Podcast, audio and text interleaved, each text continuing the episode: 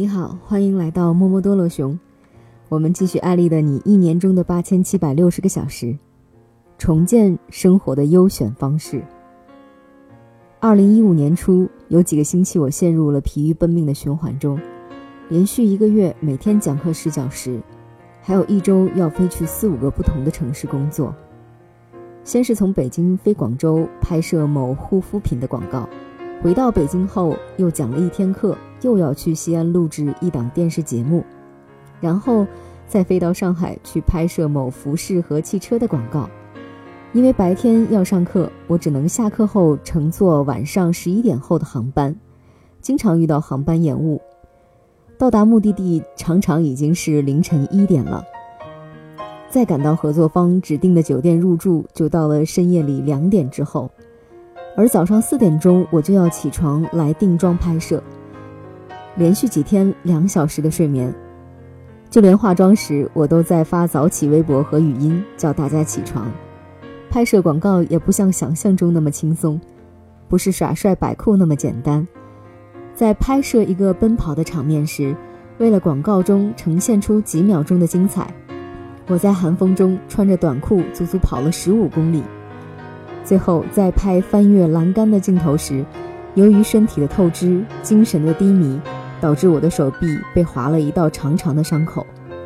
回到北京，我就病倒了，发烧到四十度，不得不去医院看病，还昏睡了半天。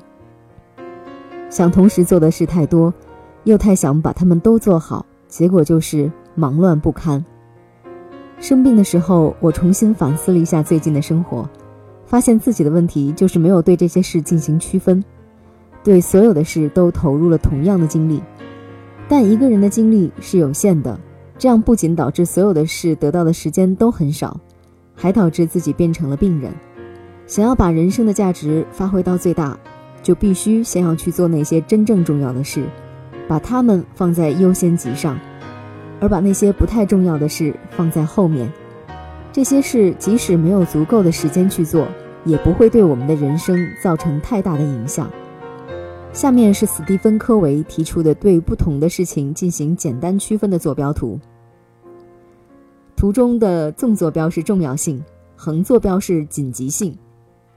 重要性指的是对于你的综合提升、实现人生理想有帮助；紧迫性是指这件事必须现在做，不做就影响之后的工作。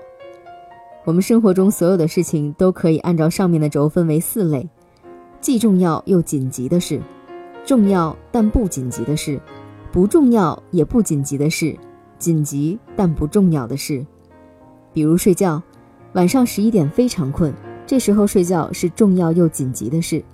重要是因为对你的身体健康有益，紧急是因为已经很困撑不住了。什么是重要但不紧急呢？中午睡午觉，重要的是因为午觉会让下午精神抖擞。不去睡觉则会导致后面的工作状态很差。不紧急是因为很多人中午并不困。早上九点你已经醒了，仍然赖在床上，这是既不重要也不紧急的事。不重要是因为这时候睡觉对健康并没有帮助。不紧急是因为你其实也不困。这种既不重要又不紧急的事，我们生活中其实做了很多，很浪费时间，也会导致时间利用效率的下降。其实最最隐蔽并且让我们难受的是，紧急但不重要的事，就是你现在不得不做但对发展没有帮助的事。比如说上课睡觉，不重要是因为趴着睡对心脏不好，也没有真正得到休息。但这件事又非常紧急，因为你困得要死。大学的时候，我从来不在课堂上睡觉，如果困极了，我宁愿直接告诉老师要回家睡觉。老师会一脸惊讶，我会解释说。反正我上课已经困得没法听课了，与其勉强留在这里浪费时间，不如回家直接睡觉。老师也很通情达理，当然我的这种方法并不值得效仿。最好的方法还是在该睡觉的时候得到充足的睡眠，这样就能减少上课想睡觉的情况。在我们的生活中，如果有很多紧急但不重要的事情要做，我们就要开始检讨自己了。是不是因为很多原本重要但不紧急的事没有做好，导致了这么多紧急情况的出现？改变的方法也很简单，学会找到这件事背后的重要但不紧急的事，把它做好。这样的紧急情况就会越来越少出现了。想上课睡觉，背后重要但不紧急的事就是每天晚上睡好觉。生活的优选方式就是要把这四类事情分清楚，然后集中精力做一些重要但不紧急的事，比如说每天跑步、早饭。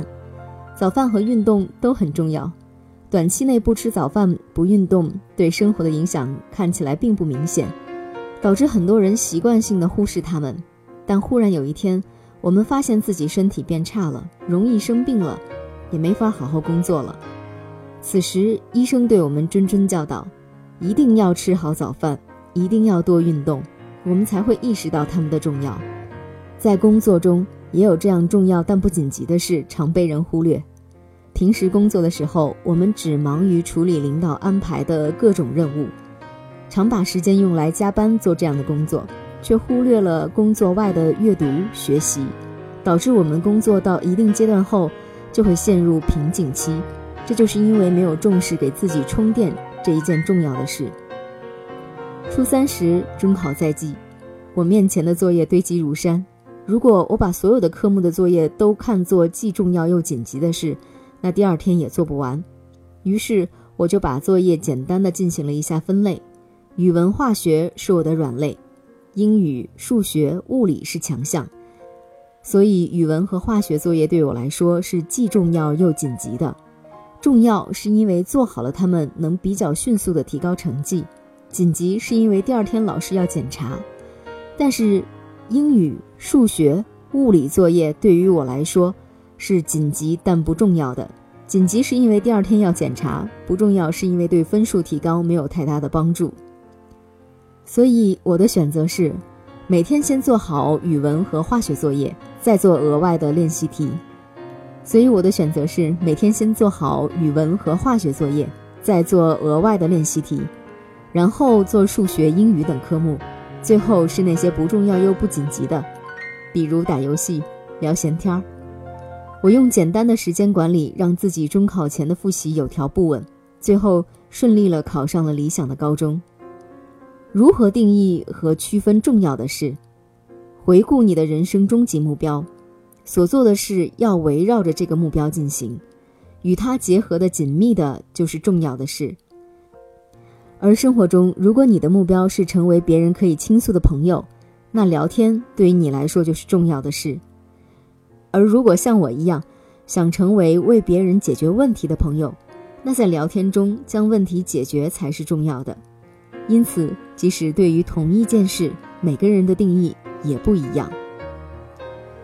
去年五百强企业面试题目中最有趣的考题之一是：你早上起来到公司，打开电脑，发现两千封未读邮件，你只能选择三十封回复，如何判断？题目没有标准答案，考察的就是如何去区分事物的优先级。我们总是急于去处理那些自认为紧急的事。认为不会做有特别惨的后果，甚至觉得不及时接电话、回复微信就会有大麻烦。其实不然，我在新东方的同事 M 是一个部门主管，他每天早上第一个到公司，泡好一杯咖啡后，开始从容不迫地处理邮件。当很多人拿着煎饼果子气喘吁吁地跑到公司时，他已经处理好上午的邮件，并开始安排新的一天的工作了。职场上的高效做法是。不必看到邮件就在第一时间内要求自己回复，而应该集中在一个时间段去处理。接电话时尽量简洁回复，或者在不耽误工作的情况下延时回复。这要求我们提前安排好时间，甚至控制自己的工作进程。基层员工一开始可能很难做到这两点，但真正成熟的职场人士一定要学会这些工作技巧。还要学会优先用思路最清晰的整块工作时间，做好一天最重要的工作。真正牛的人会去做重要但不紧急的事，就是那些看起来不需要立刻做，但对长远有影响的事。而决定你未来高度的，恰恰就是这些事。